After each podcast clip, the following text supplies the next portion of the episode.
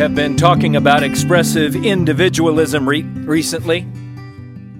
A couple of weeks ago, Rob Spinney shared with us that he believes expressive individualism is the greatest threat to the gospel in America today, the greatest th- threat to our church, and the greatest threat to you and your family.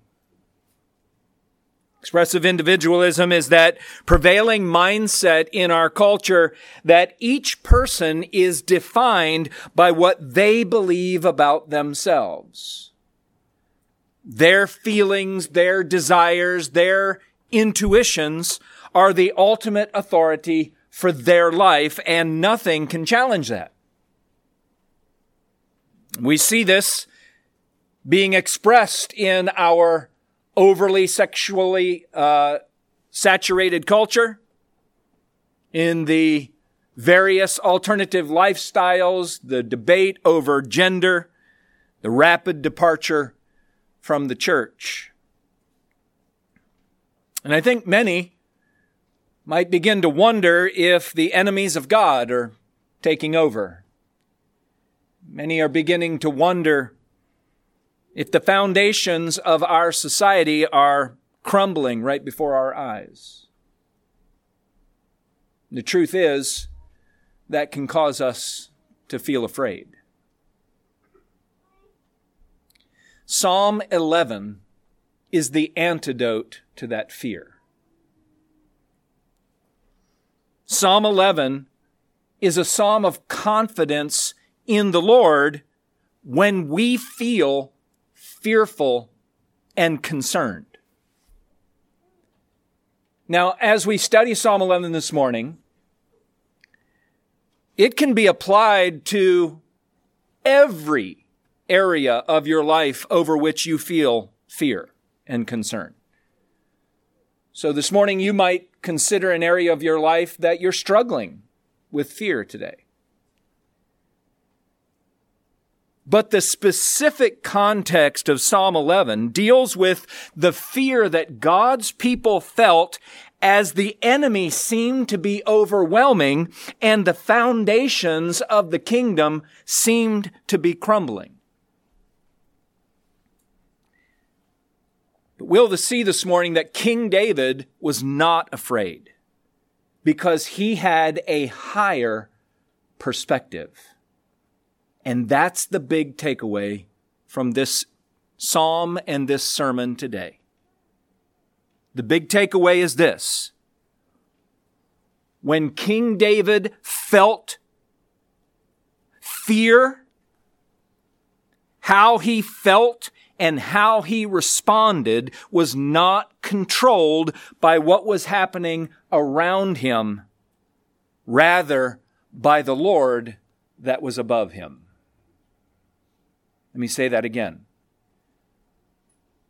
What King David felt and how he responded was not controlled by what was happening around him, rather by the Lord who was above him.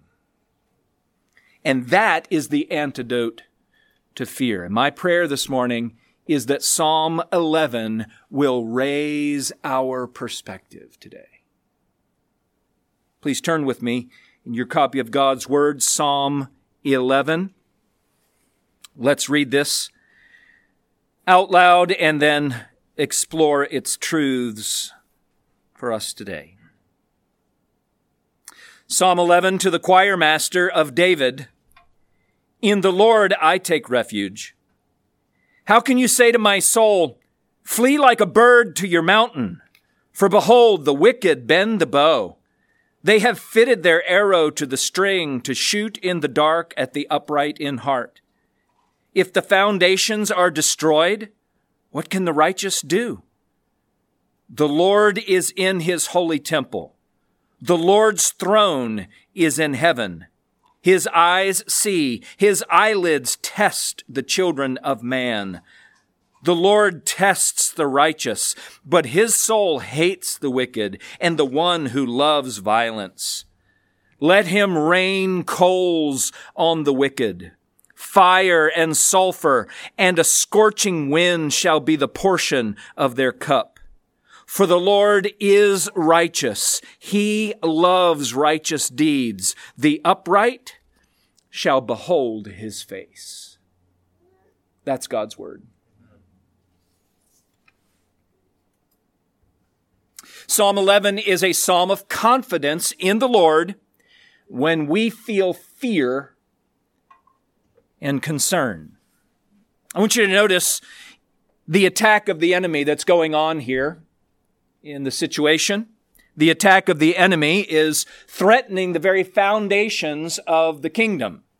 Notice in verse 2 and 3 that the enemy's attack is portrayed as relentless and inescapable. See there in verse 2?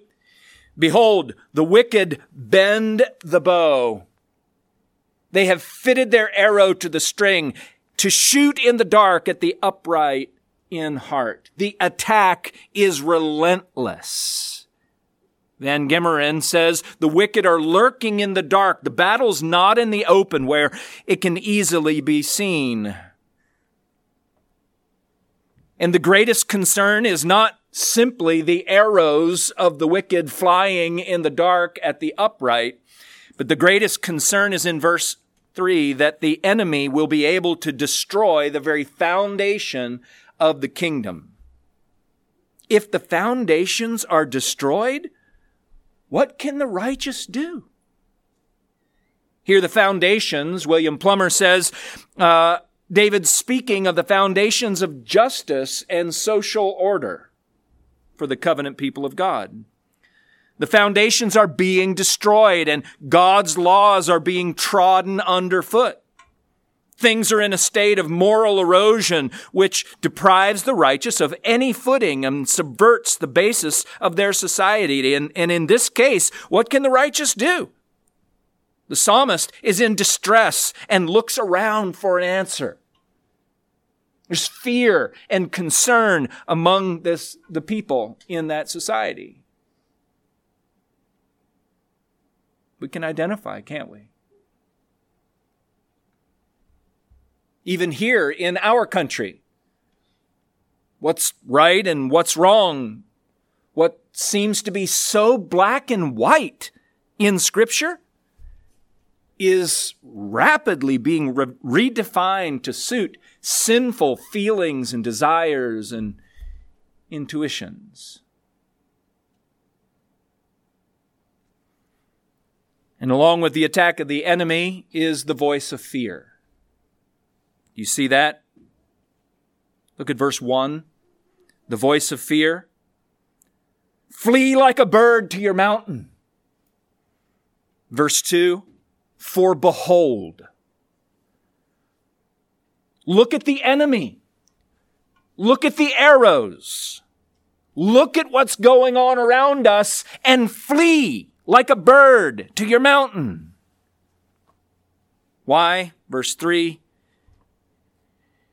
the voice of fear says, if the foundations are destroyed, what can we do? There's no hope. Friends, when difficult things are happening, the voice of fear is always present, always whispering, run, hide. There's no hope.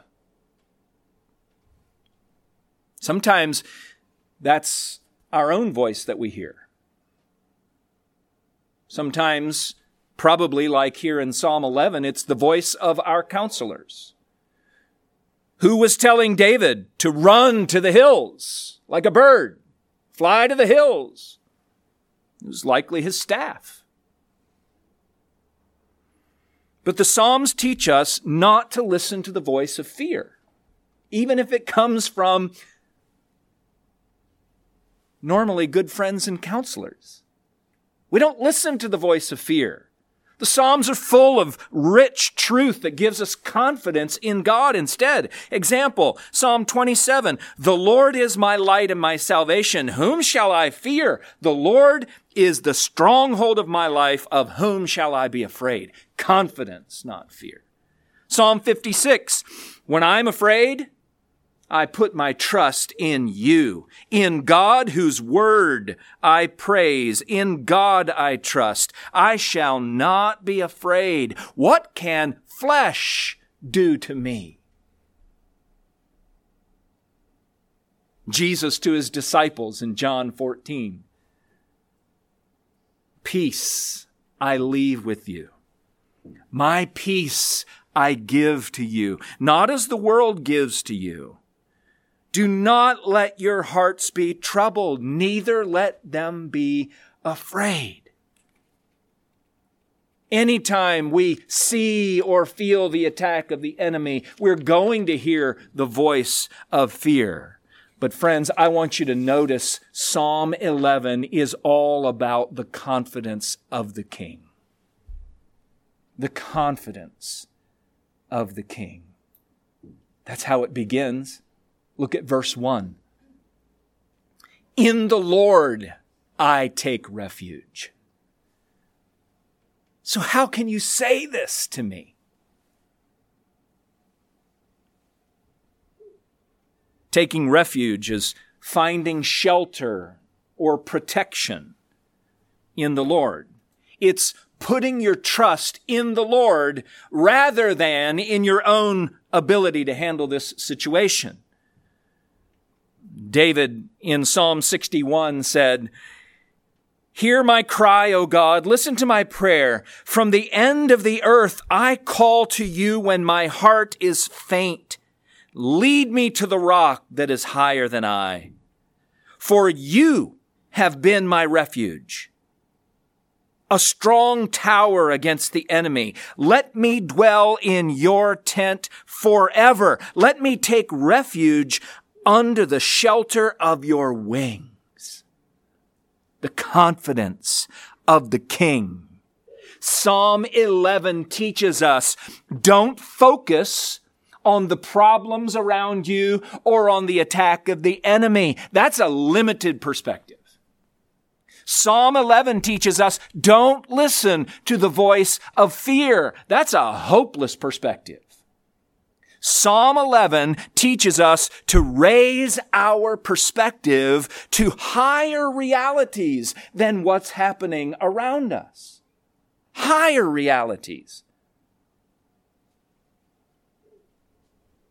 Derek Kidner said, David looks up to see the immense realities that overshadow these events. It's what Kidner calls the forgotten dimension. Fear always forgets the greater realities.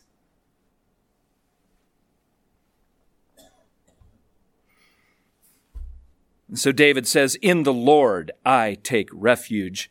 Verse 1, because of verse 7 through, pardon me, verse 4 through 7. In the Lord I take refuge. Why? Verse 4 through 7 because the Lord is in his holy temple. The Lord's throne is in heaven. His eyes see, his eyelids test the children of men. The Lord tests the righteous, but his soul hates the wicked and the one who loves violence. Let him rain coals on the wicked as they rain fire, uh, arrows of fire on us. Let the Lord rain fire and sulfur, and a scorching wind shall be the portion of their cup. For the Lord is righteous. He loves righteous deeds, and the up upright shall behold his face. The confidence of the king.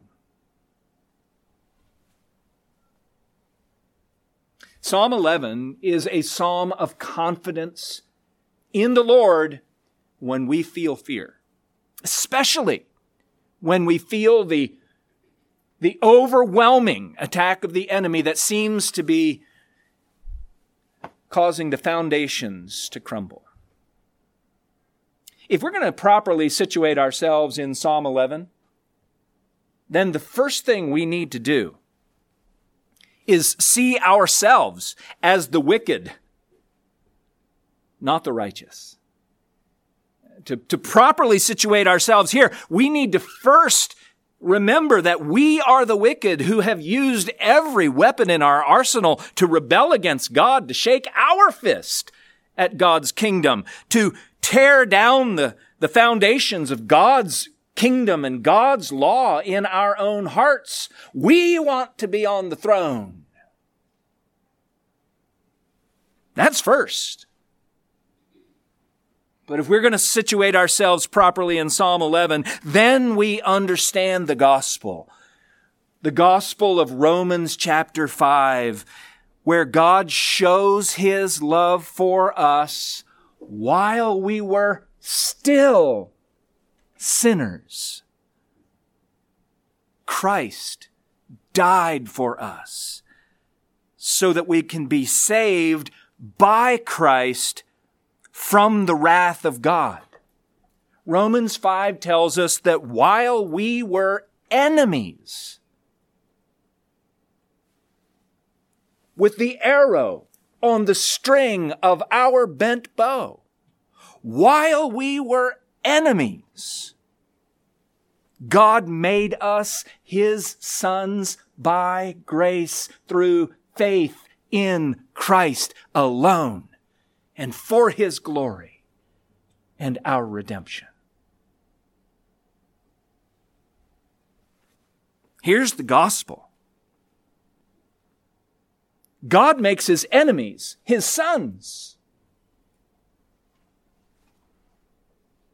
And we can receive his grace by faith as we repent of our sins and trust Jesus as our only Savior. So first having seen ourselves as the wicked and then understanding the gospel that makes us part of the covenant people of God. Now, as the covenant people of God, as Jesus is our king and we part of his kingdom, we have complete confidence in King Jesus, who said, I will build my church and the gates of hell will not prevail against it the gates of hell, the enemy, will do everything in his power to destroy the foundations of my kingdom, but it ain't happening. And so, just like David, we have a higher perspective. And Psalm 11 gives us three higher perspectives that turn our fear into confidence in the Lord three higher perspectives. Listen, faith does not focus on the problems. Faith doesn't listen to the voice of fear. Faith raises our perspectives to higher really realities than what's going on around us. The reality of who God is, what God is doing, and how this is all going to turn out. Higher perspective number one. Friends, Psalm 11 teaches us to raise our perspective to who the Lord is instead of who our enemies are. Raise our perspective from what's happening to who the Lord is. In verse 4, we see that David has confidence in the Lord because of who he is. The Lord is in his holy temple. The Lord's throne is in heaven. The emphasis is on the Lord high and holy. Did you know that the word temple is the same word in Hebrew as palace? The Lord is in his holy palace. He's on his throne where?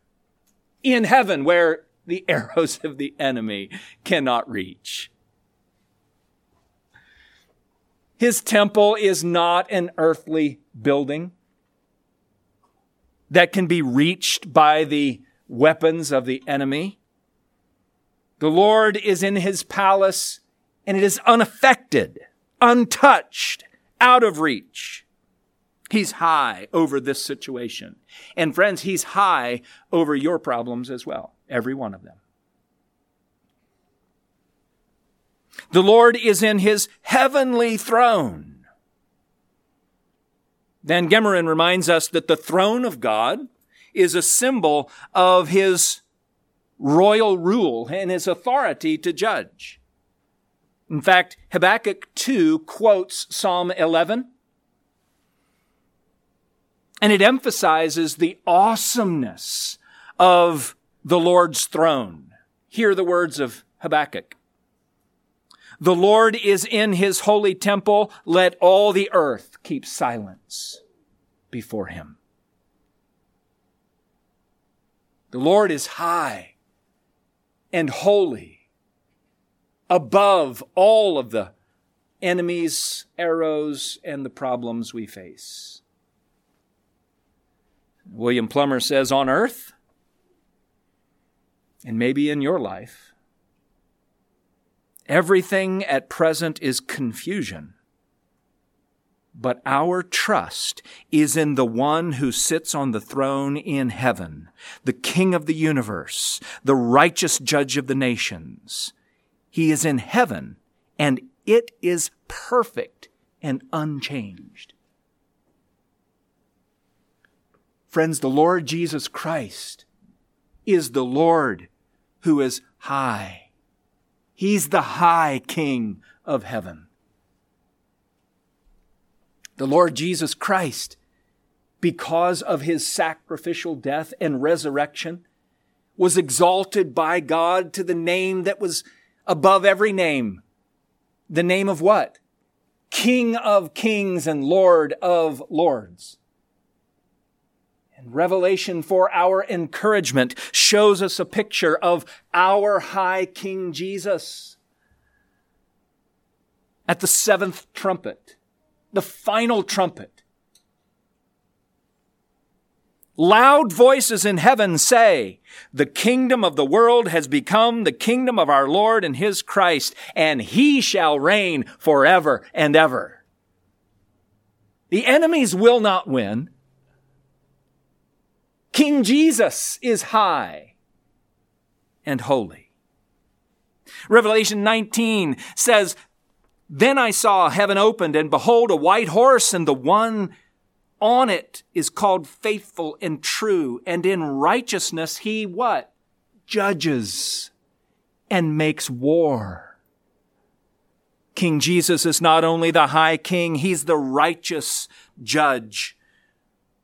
Revelation 19 goes on, his eyes are like flame of fire. On his head are many diadems, and he has a name written which no one knows but himself. He's clothed in a robe dipped in blood, and the name by which he is called is the Word of God. And the armies of heaven, arrayed in fine linen, white and pure, are following him on white horses. From his mouth comes a sharp sword, with which to strike down the nations, and he will rule them with a rod of iron. He will tread the winepress of the fury of the wrath of God the Almighty. And on his robe and on his thigh, he has a name written, King of Kings and Lord of Lords.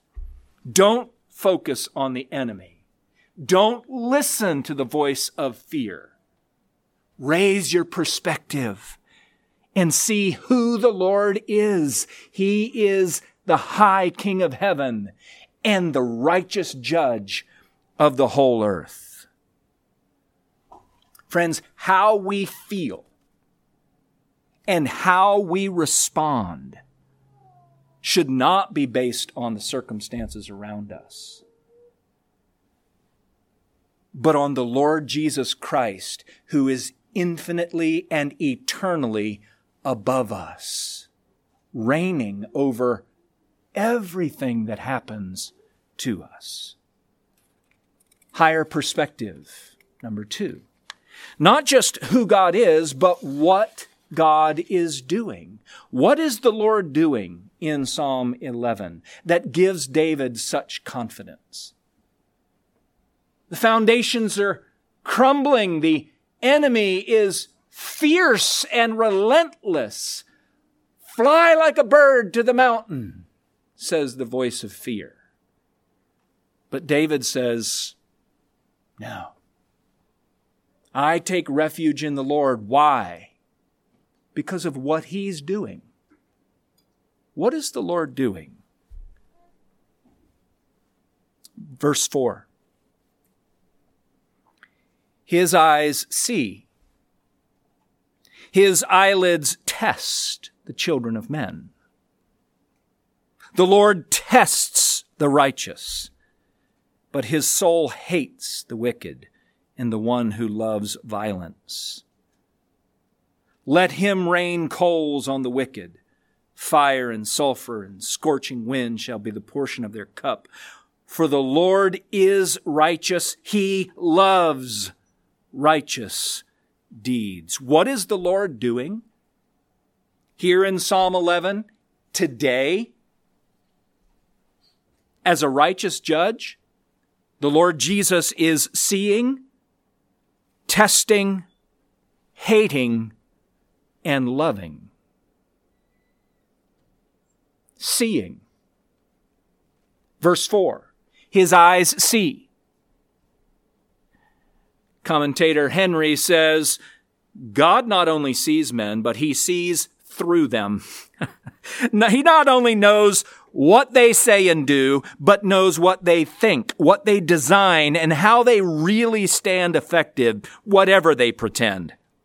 We may know what men seem to be, but the Lord knows what they really are, as the refiner knows what the value of the gold is when he has tried it. He sees. And he sees through every one of our facades. He tests. You see that in verse 4? Again in verse 5? His eyes see, his eyelids test. There's a deeper seeing. He's not just looking at, but he is judging. He's examining. He's weighing every man's works in his scale of justice. We're not the ones who determine whether something's right or wrong, just or unjust. He weighs, he tests all of the deeds of man. And what happens when he tests? Look at verse 5. The Lord tests both the righteous and the wicked. Be sure of that. Verse 5 The Lord tests the righteous, but his soul hates the wicked and the one who loves violence. He sees, he tests, and he hates. Martin Luther says this clause is spoken emphatically. It's not simply that God hates, but that his soul hates and thereby declares that God hates the wicked in the highest degree with his whole heart. Wow. Have you ever thought about the perfect hatred of God toward wickedness. And here specifically, violence.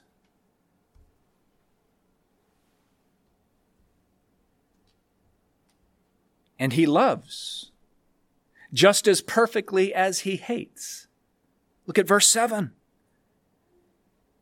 The Lord is righteous. He loves righteous deeds. What's the Lord doing right now? 2023? As He is high, He's seeing, He's testing, He's hating, He's loving. He loves righteous deeds because He is righteous Himself. And friends, this was spoken about the Lord Jesus Christ. In Hebrews chapter 1, when it talks about the supremacy of Christ above everything else, which is really kind of the essence of the book of Hebrews. He's above the angels. He's above Moses, above every one of the prophets, above the temple. He's, he is the fulfillment of all of them. When it talks about the Lord Jesus Christ in Hebrews 1 verse 8, of the Son, he says, listen to this, your throne, O God, is forever and ever. The scepter of uprightness is the scepter of your kingdom. You have loved righteousness and hated wickedness. Therefore, God, your God, has anointed you with the oil of gladness above your companions. Jesus Christ has a perfect love of righteousness and a perfect hatred of wickedness. He sees, he tests, he hates, he loves. That's what he's doing right now. Who is God? What's he doing? Both of those things will give us a tremendous confidence when we feel afraid. God has an opinion about what's going on right now, right here. He doesn't just see. He feels hatred and love about what's happening in your life, in our country, in His world. So, how does this all turn out? Confidence comes from three perspectives according to Psalm 11 who God is, what God is doing, and how this all turns out. How does it all turn out in Psalm 11? One of two places. When the high king of heaven, the righteous judge of all the earth, sees, tests, hates, and loves, the result is one of two things. The wicked experience God's wrath, and the righteous experience God's presence. And before we go any farther, we should just stop and ask the question What's your relationship with King Jesus, who is every one of our judge? Are we still in our sin, or we have we been made righteous by His grace through faith in Christ. Because there's only one of two destinies for every single person in this room. You will either experience the wrath of God or you will experience the presence of God. Do you see that in Psalm 11? Look at verse 6. He hates the wicked. Therefore, verse 6, let him rain coals on the wicked. Fire, sulfur, scorching wind shall be the portion of their cup. Their cup will be full of the wrath of God because of their wickedness. Fire and brimstone obviously is an allusion uh, from earlier in the Bible of Sodom and Gomorrah, whose judgment was both sudden and final. God's wrath and judgment against the wicked will be sudden and final. You don't have to be concerned about whether the wicked will take over. Ultimately, their doom is sure.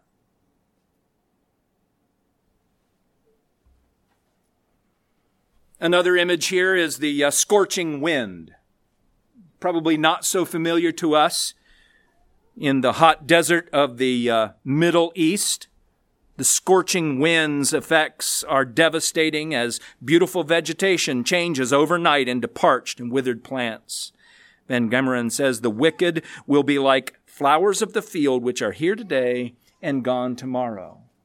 Here today and gone tomorrow, except that we live in time when it doesn't feel like here today and gone tomorrow when the arrows of the enemy are coming and it seems like the foundation of everything that we believe is being crumbled around us, it feels like this is going to go on forever. But friends, Psalm 11 exists to tell us that no, it won't. King Jesus, Judge Jesus, will William Plumer, when the wicked experience suffering in this life, it's the beginning of their sorrows.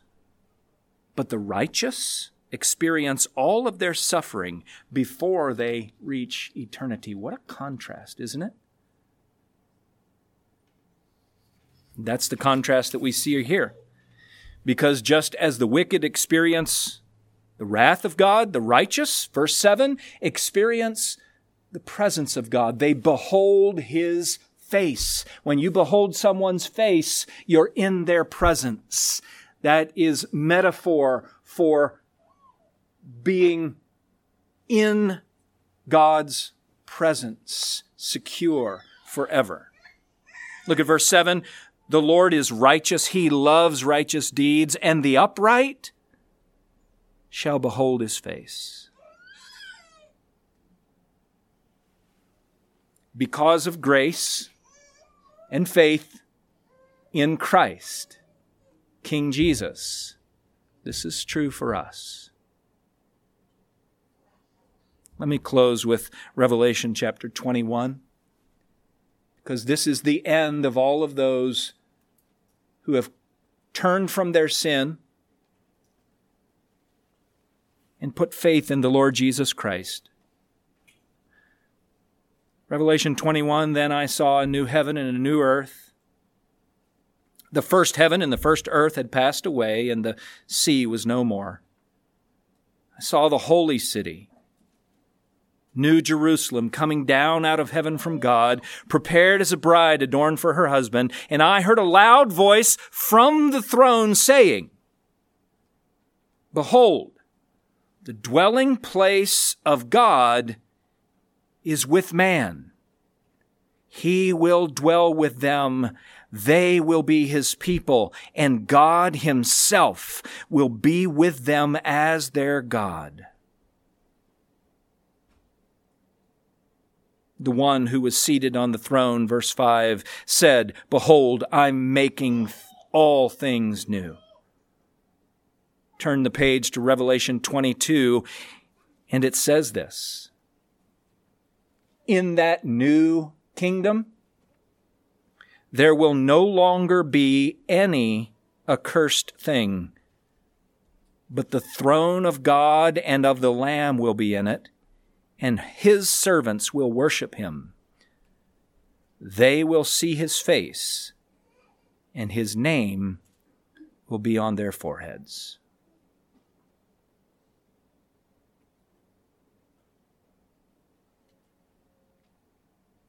Psalm 11 is real life.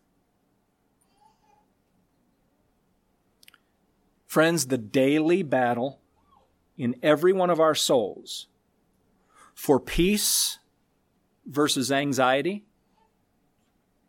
the daily battle for joy versus discontentment,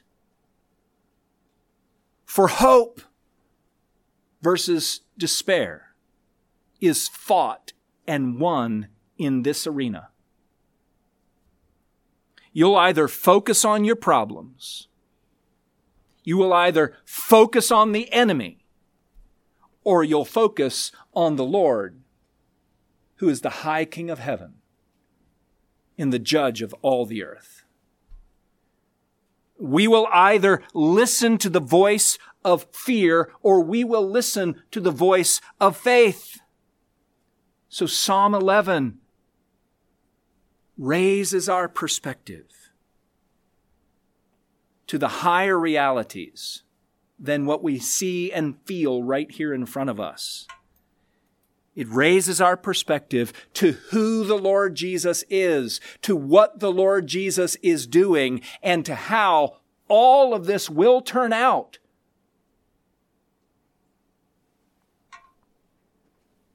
And friends, that's a faith filled perspective that I hope for you. Let's pray together.